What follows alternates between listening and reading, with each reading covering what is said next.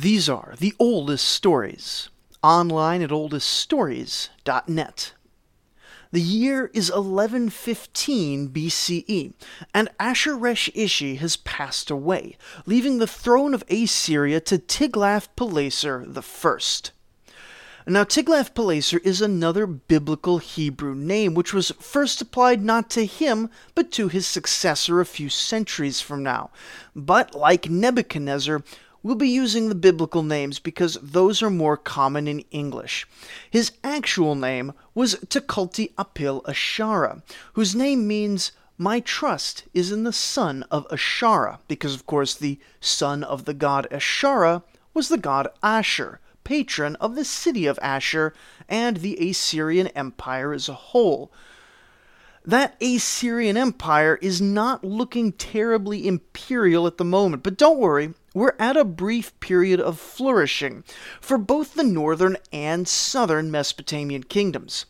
In fact, Tiglath-Pileser is about to do so much and crucially record so much of what he's doing that some modern scholars from a previous generation considered him to be the beginning of true history. Now, we have a good hundred episodes behind us to say that this is not literally the beginning of history. As far as we can tell, if we want to get real technical about it, there doesn't seem to be very much that Tiglath-Pileser did, which you can't at least make a case for someone else having done before him. But there is a sense in which Tiglath-Pileser does represent a beginning of sorts.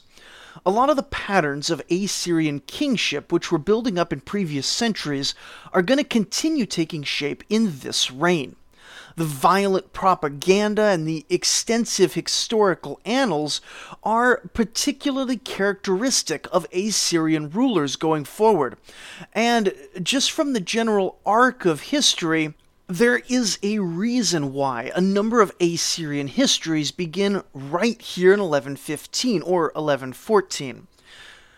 But it's no use telling you about his broad historical significance without actually saying what he did, which is a lot.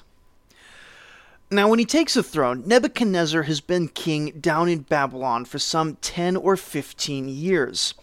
Outside of the controlled regions of Mesopotamia, the rest of the Near East looks like a Mad Max movie, with roving bands of migratory groups having been kicked out of their homes, moving until they can bully someone to take their land, thus sending those groups out to migrate until they find someone they can bully. In fact, that outside context makes for something of a dispute in how Tiglath-Pileser is portrayed in history. Some say that the Assyrian Empire still holds on very loosely to a wide expanse of Upper Mesopotamia, and that pretty much all of these conquests that Tiglath-Pileser is about to boast of are not in fact conquests, but defensive actions to preserve the borders he thinks he has. Another perspective says that only the very core of the Assyrian heartland, the Tigris River around Ashur and a few nearby cities, were actually under Assyrian control at the dawn of 1115, and Tiglath-Pileser is actually going to go out and reconquer all these once lost territories, or at least some of these once last lost territories. Like most things, I suspect the answer is somewhere in between the two. After all, how loose can loose control be before it isn't actually control at all? We know from previous kings that some pretty distant regions still claimed fealty and at least sent some amount of tribute. But we also know that some pretty key nearby regions don't appear in these records, either because the records are incomplete or because belonging to the Assyrian Empire was seen as more of an optional thing by this point. Of course, the key difference between the two pictures is whether you think the Assyrian territory is about to be reconstituted primarily by military force applied to places which had fallen out of the empire, or by domestic efforts by the king to establish control over regions that were already his. Again, undoubtedly both were occurring, but the only thing this king is going to boast about is his military actions. And so we have a very one sided picture, which historians struggle to balance out with other evidence. Anyway, right at the start of Tiglath-Pileser's reign, there's a problem. Up north, in the mountains above Mesopotamia, the Mushki have moved in. Now, these guys may have a mention in the biblical book of Genesis as the Meshech, and they may be related to a tribe in Georgia in the Caucasus Mountains with a similar name. But originally they come from northern Anatolia, or perhaps somewhere even further away from that. We never hear about them from the Hittites, at least not any, under any recognizable name, but they seem to have been one of the groups, along with the Kaskans, who participated in the final sack of the Hittite heartland. From there, they moved along the mountains, out of what would today be eastern Turkey, into the region around Lake Van, up in Greater Armenia. And this last bit was the problem, because with their move into that land, they displaced the people of Alzi and Purukhuzi, who had once been Assyrian vassals. Now, to be clear, it isn't certain at all if the Alzi and Purukhuzi were Assyrian vassals at the time the Mushki kicked them out, and in fact, it's quite possible that they had been lapsed vassals for quite some time. But the fact that anyone who had ever been conquered by any Assyrian king ever was under threat was plenty of cause for war as far as Tiglath-Pileser was concerned. And so he gathered up chariots and infantry and marched north through some incredibly difficult terrain, often rising four to five thousand feet above sea level. And remember, Ashur itself is only like 600 feet above sea level to start with. So this is not an easy march.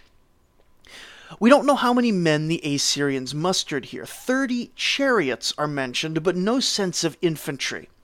But the enemy was 20,000 men split among five kings.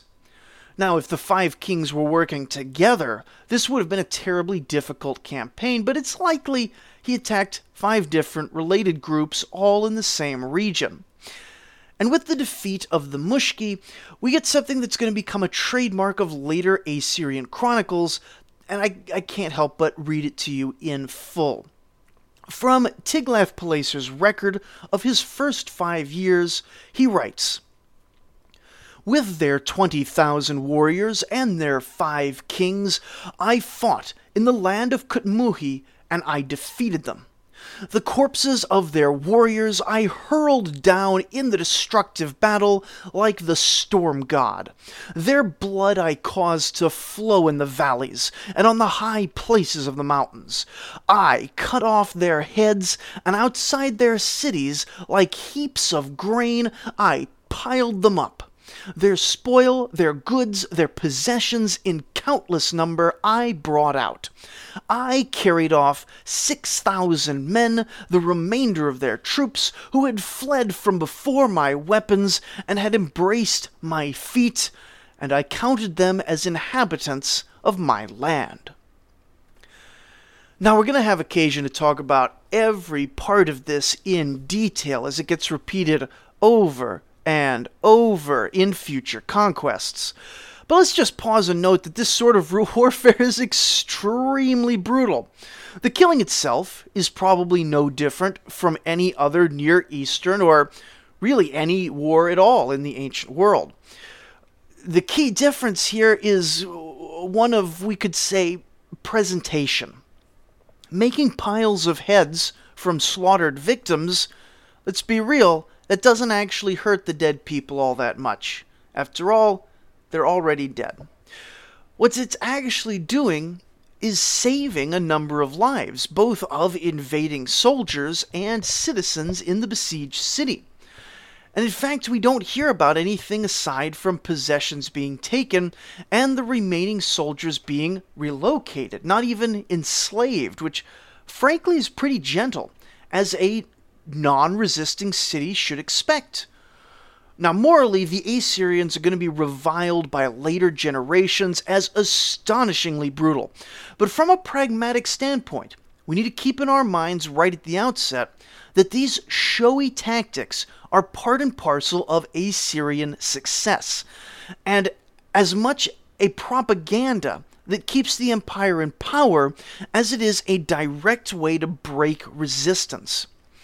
And if you weren't already aware, we're going to be seeing a lot of this sort of thing over the next few centuries as Assyria violently rises to dominate in blood the entire Near East.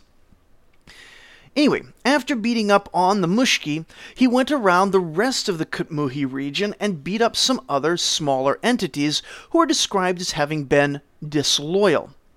Whether or not they knew they owed taxes to Assyria is beside the point. If Tiglath-Pileser thinks you owe taxes, he's going to come and collect. This victory is described more succinctly. I burned their cities, I devastated them, I destroyed them but not completely because a large number are able to flee the region to the nearby city of Shereshi on the Tigris River, way far north of Ashur. It isn't clear if Tiglath-Pileser has any problem with Shereshi before, but he certainly does now. Pushing through the mountains, he apparently was forced to excavate a roadway large enough for his army and chariots, meaning that Tiglath-Pileser will literally dig his way through mountains to make you pay your taxes. Now, when he got there, an allied force had also arrived to reinforce this mountain fastness, but none of it was any good, because they also ended up with bodies on top of the mountain and blood in the Tigris River below. More burning, more devastation, more destruction ensues, and then they can move on to the city of Uratinash. Now, let's be honest, if the vision of Tiglath-Pileser's tide of murder carving its way through the mountains doesn't at least worry you a little bit, well, then you're not visualizing well enough. The king of Uratinash, however, could visualize just fine and had heard about the previous cities on this campaign. As soon as the Assyrians enter his land, he runs out to them, prostrates himself before the king, and begs to be vassalized. Following close behind are a whole bunch of large copper and bronze objects and 120 slaves, as well as a bunch of livestock. All this Tiglath-Pileser receives as his due. The king then says, I pardoned him and spared his life. The heavy yoke of my rule I laid upon him for future days. So basically, when the Assyrian army comes knocking, your choices are a heavy yoke or utter destruction, and most will beg for the former. This is going to be a recurring theme. One thing to note is that we don't actually have any real sense of what this conquering army looks like. In a few generations, there's going to be a major reform of the Assyrian military that will transform it from a terrifying legion of death to an unstoppable terrifying legion of death. However, what it looks like right now is hard to say. It clearly had chariots, and infantry, and was likely an evolution of the late Bronze Age systems of warfare that we've mentioned previously on the show. But honestly, we don't know as much about the infantry side of things for late Bronze Age Mesopotamia as we would like, and most of our knowledge there is either analogizing from Middle Bronze Age information or generalizing from what the chariots and infantry of other nations looked like. To go from that fuzzy picture into the early Iron Age, where there are decent suggestions that the face of warfare may have changed radically, at least in Anatolia and the Levant. And this leaves us with uncertainty piled atop uncertainty. That said, even if we're lacking details at this early stage in the game, we're going to hear so much about the Assyrian military machine before we reach the Neo Babylonian Empire that I guarantee you will be exhausted from the bloodletting. Just think of how much worse it was for the people who had to live through it. Anyway, Tiglath-Pileser's year of murder has yet to conclude. The next stop on his Whirlwind Mountain tour is the land of Mildish, sometimes read as Ishdish. Unfortunately, the people of Mildish or Ishdish are haughty and not submissive, and they have a silly name. And even worse, their mountains are more extreme than any Tiglath-Pileser has yet faced. It seems he could not carve through these mountains and was forced to leave his chariots behind. That didn't stop him, though.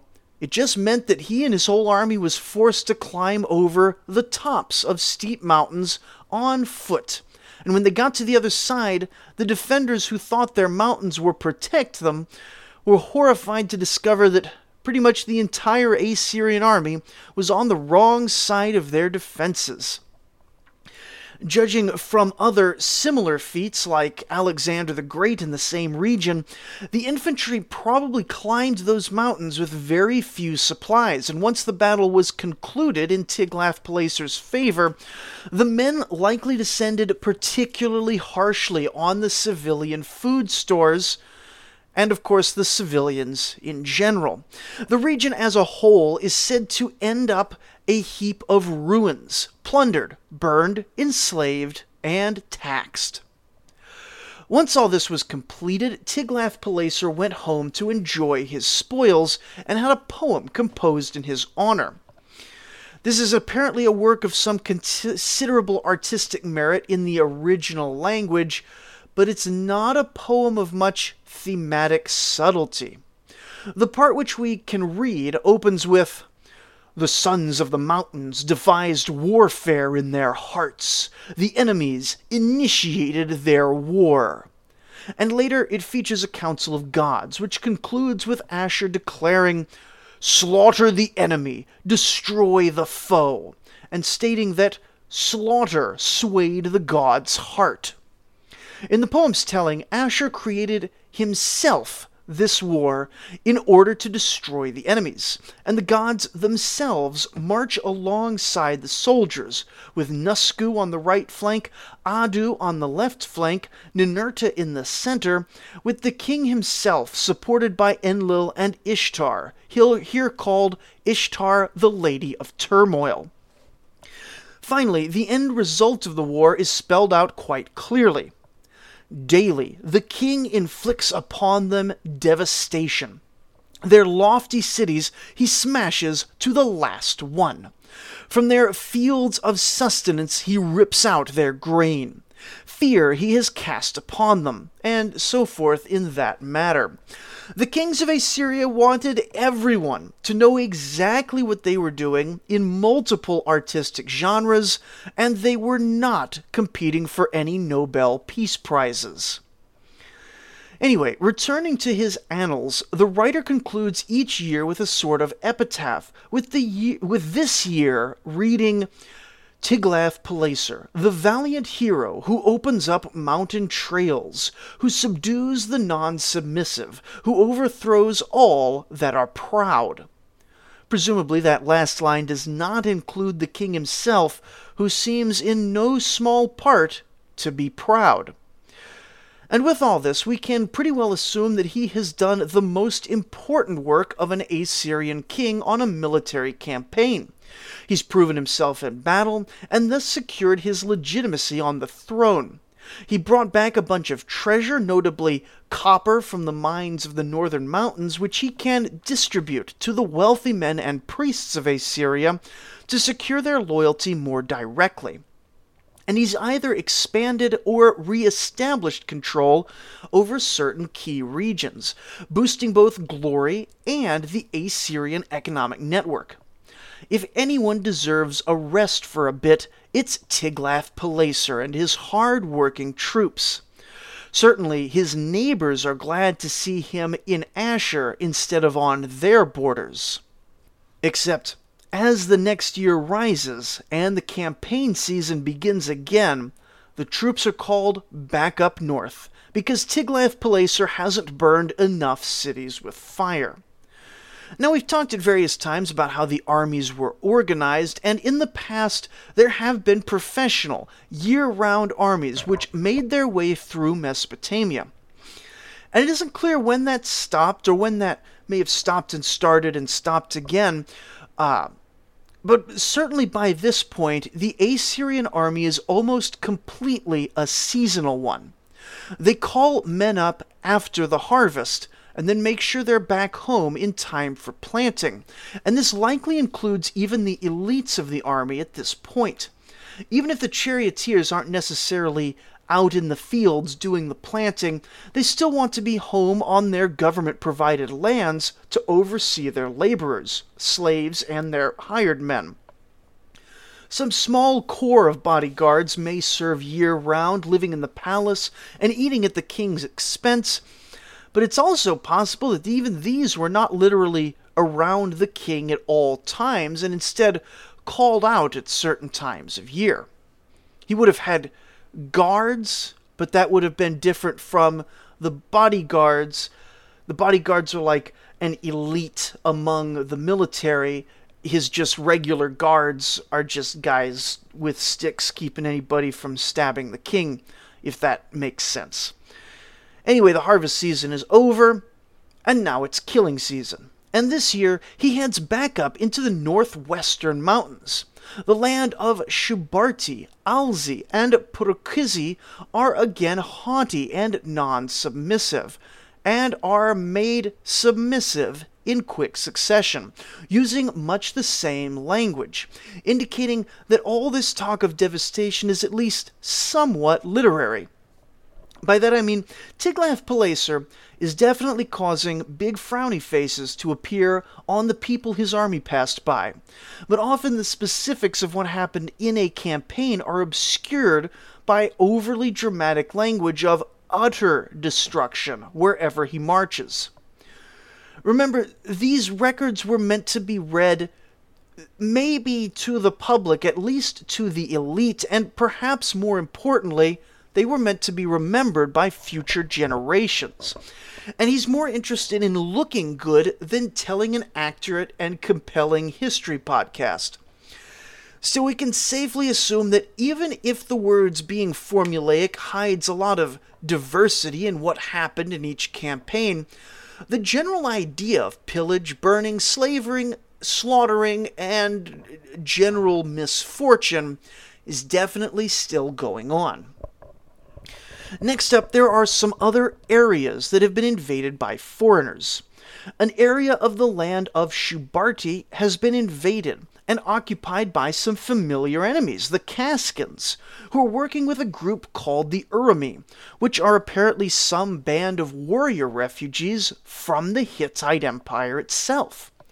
Now, these former enemies have teamed up in the chaos of the Bronze Age collapse to go see what new and interesting ways they can help the Bronze Age collapse even harder, setting up a petty tyranny in a formerly peaceful mountain valley.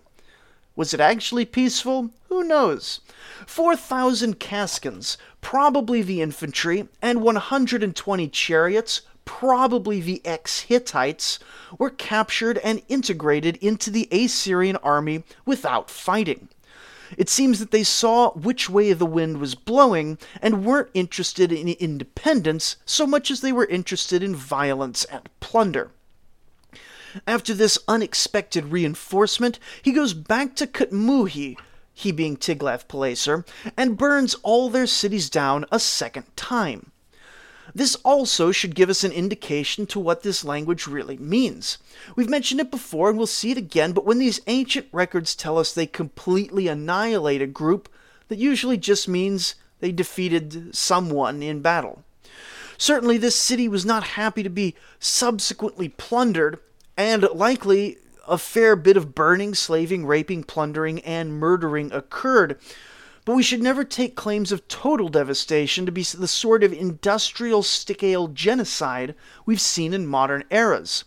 Each time, people survive, and if they get a few years of peace, they can slowly rebuild their communities. Of course, this time they've been hit twice, two years in a row. They're probably going to be hurting for a long time to come. I mean, no doubt Tiglath-Pileser would have undertaken an industrial scale genocide if he had industrial scale tools, but he didn't. By the way, those reading in the biblical book of Joshua should keep in mind that that book is in the exact same genre as these records, with all that entails. Anyway, this battle involves more climbing up of impassable mountains, and the year finishes out with another poem, proclaiming Tiglath-Pileser as the one who overwhelms the resistance of the wicked. Wicked, in this case, meaning anyone who doesn't preemptively pay tribute to the Assyrian king. And you, dear listener, have you paid tribute to the Assyrian king lately? If not, you should consider yourself very wicked. Next year is much the same as the previous years, though it may have been faster and more restrained. He travels into the mountains more northeast, and we hear of him conquering a long list of places, piling corpses on the mountains for the blood to flow in the valleys, but notably we don't hear much about lasting results, just plundering. Perhaps these were never intended as more than raids, or perhaps the resistance was more than he expected, and he simply withdrew rather than spend lives against targets that probably weren't worth the effort. The land of Muritash does have its gods taken, usually a sign of a whole people being brought into captivity, and some of the other lands have taxes imposed on them, but we hear little more of most of them. Anyway, even his own chronicle is clearly getting a bit tired of recording all the tiny tribes being devastated one by one, because the fourth year is what he's clearly interested in discussing. In the fourth year, can you believe it, Tiglath-Pileser goes to war again. And this was the big one he set out a bit north and a lot west, crossing 17 mountains, crossing the upper Euphrates River, carving through valleys where he needed wider roads, cutting down trees where he needed great bridges, and he ended up somewhere in the land of Nairi, which, way back in the late Bronze Age, had been a contested area between the Hittites and the Assyrians. There is no great Hittite empire to confront him here, but instead, 23 local kings unite in common self defense and are commonly wiped out. 2,000 horses are taken, an invaluable booty from a place famous for horses in that era, as are slaves and more normal forms of wealth, including one donkey load of magnesium every year. This last may have been used in super fancy glass making or as a pigment in paints, though there is a possibility that what is meant here is certain minerals which can be natural magnets. We're not 100% sure, it's just one line. Interestingly, the 23 kings are all brought into a temple of Shamash, made to bow down and swear an oath of fealty, and then are allowed to return home. However, one king gets a bit of special treatment, getting taken all the way to Ashur itself for his religious ceremony, though whether he's a particularly stubborn, stubborn king or if he's more prestigious, it's hard to say. Now, it can be hard to tell in this swirl of names, many of which even dedicated historians can't identify, so don't worry if you're having trouble keeping up with all these names. But this fourth year campaign is the most successful and impressive of all the ones recorded in this chronicle.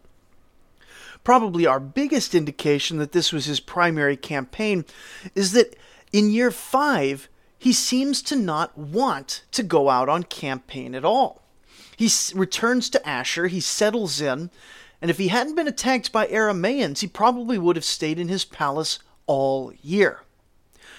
Now, this this is the first historical reference to the people who will come to be massively influential. The fifth year of Tiglath-Pileser.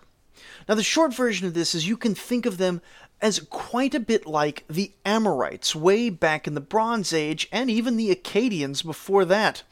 The Aramaeans are a group of Western Semitic nomads, possibly a group from among the Ahlamu that we've seen so much of, or perhaps a parallel group.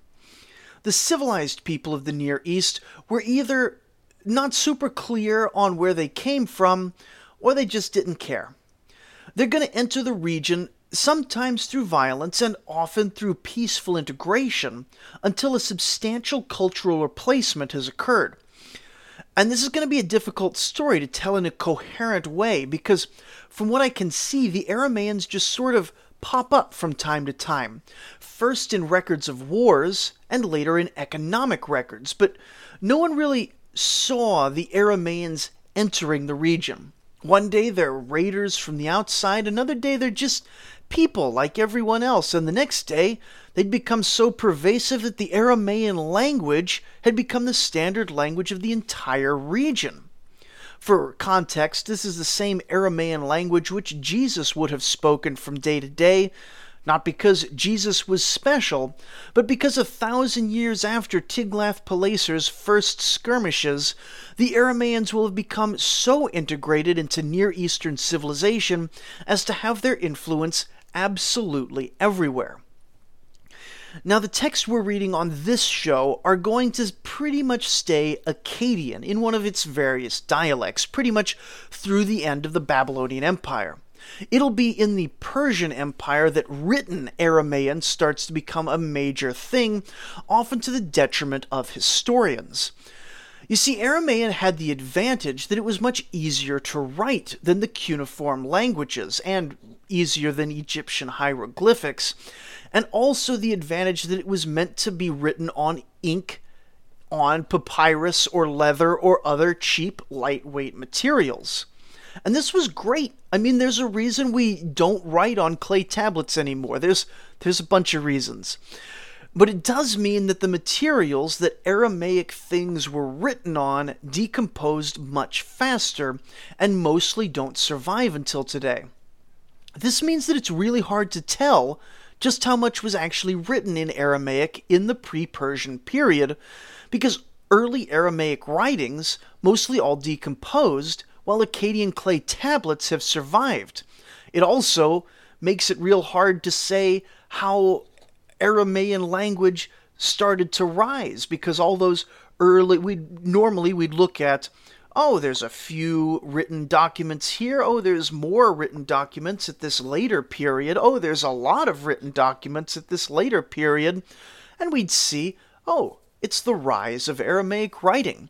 But that entire that entire historical uh, data set is just gone. Anyway, the point of all this is that we're going to be keeping our eyes on the Aramaeans for a while, even though we often won't have much to say about them. The long term importance of these people is hard to understate, but their full story is also hard to understand thanks to that paucity of records. Mostly what we get about them in the early period is records of when other kingdoms had to go to war with them. And this year is one of those years, the first of those years in the written sources. As mentioned, it seems likely that Tiglath-Pileser was planning to relax, or if not actually relax, at least focus on domestic policies. But rather late in the year, a bunch of Aramaeans invaded for no reason. Well, not for no reason. It's theorized that there may have been a slow and slight climactic shift over these centuries, which negatively impacted agriculture around the region. By one estimate, if we look at the region nowadays, when the average annual temperature rises by about 1 degree Celsius, near eastern rainfall falls by about 3 centimeters over that year. Now, this may not sound like a lot, but for an already very arid region, that can make a substantial difference in the regions which are climactic transition zones. And it can lower the water level of the Tigris and Euphrates quite substantially, as they're largely fed by snowmelt in the mountains. And a year with less snow, both because of higher temperatures and lower precipitation, is going to be felt all the way downstream. Now, we mentioned this climactic shift in the context of the decline and collapse of the settled Near Eastern powers in the centuries after 1200, but of course, the climate affects everybody, including nomads. And nomadic groups don't just sit back and decline when things are going bad.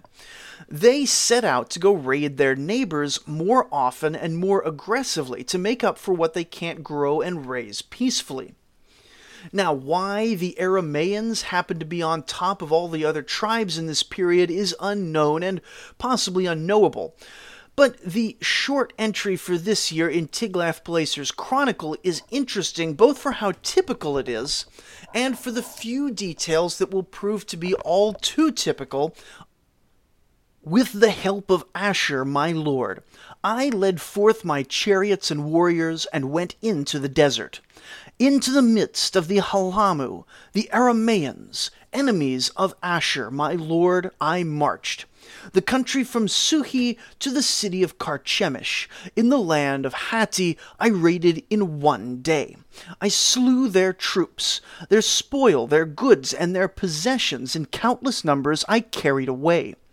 The rest of their forces, which had fled from before the terrible weapons of Ashur, my lord, had crossed the Euphrates.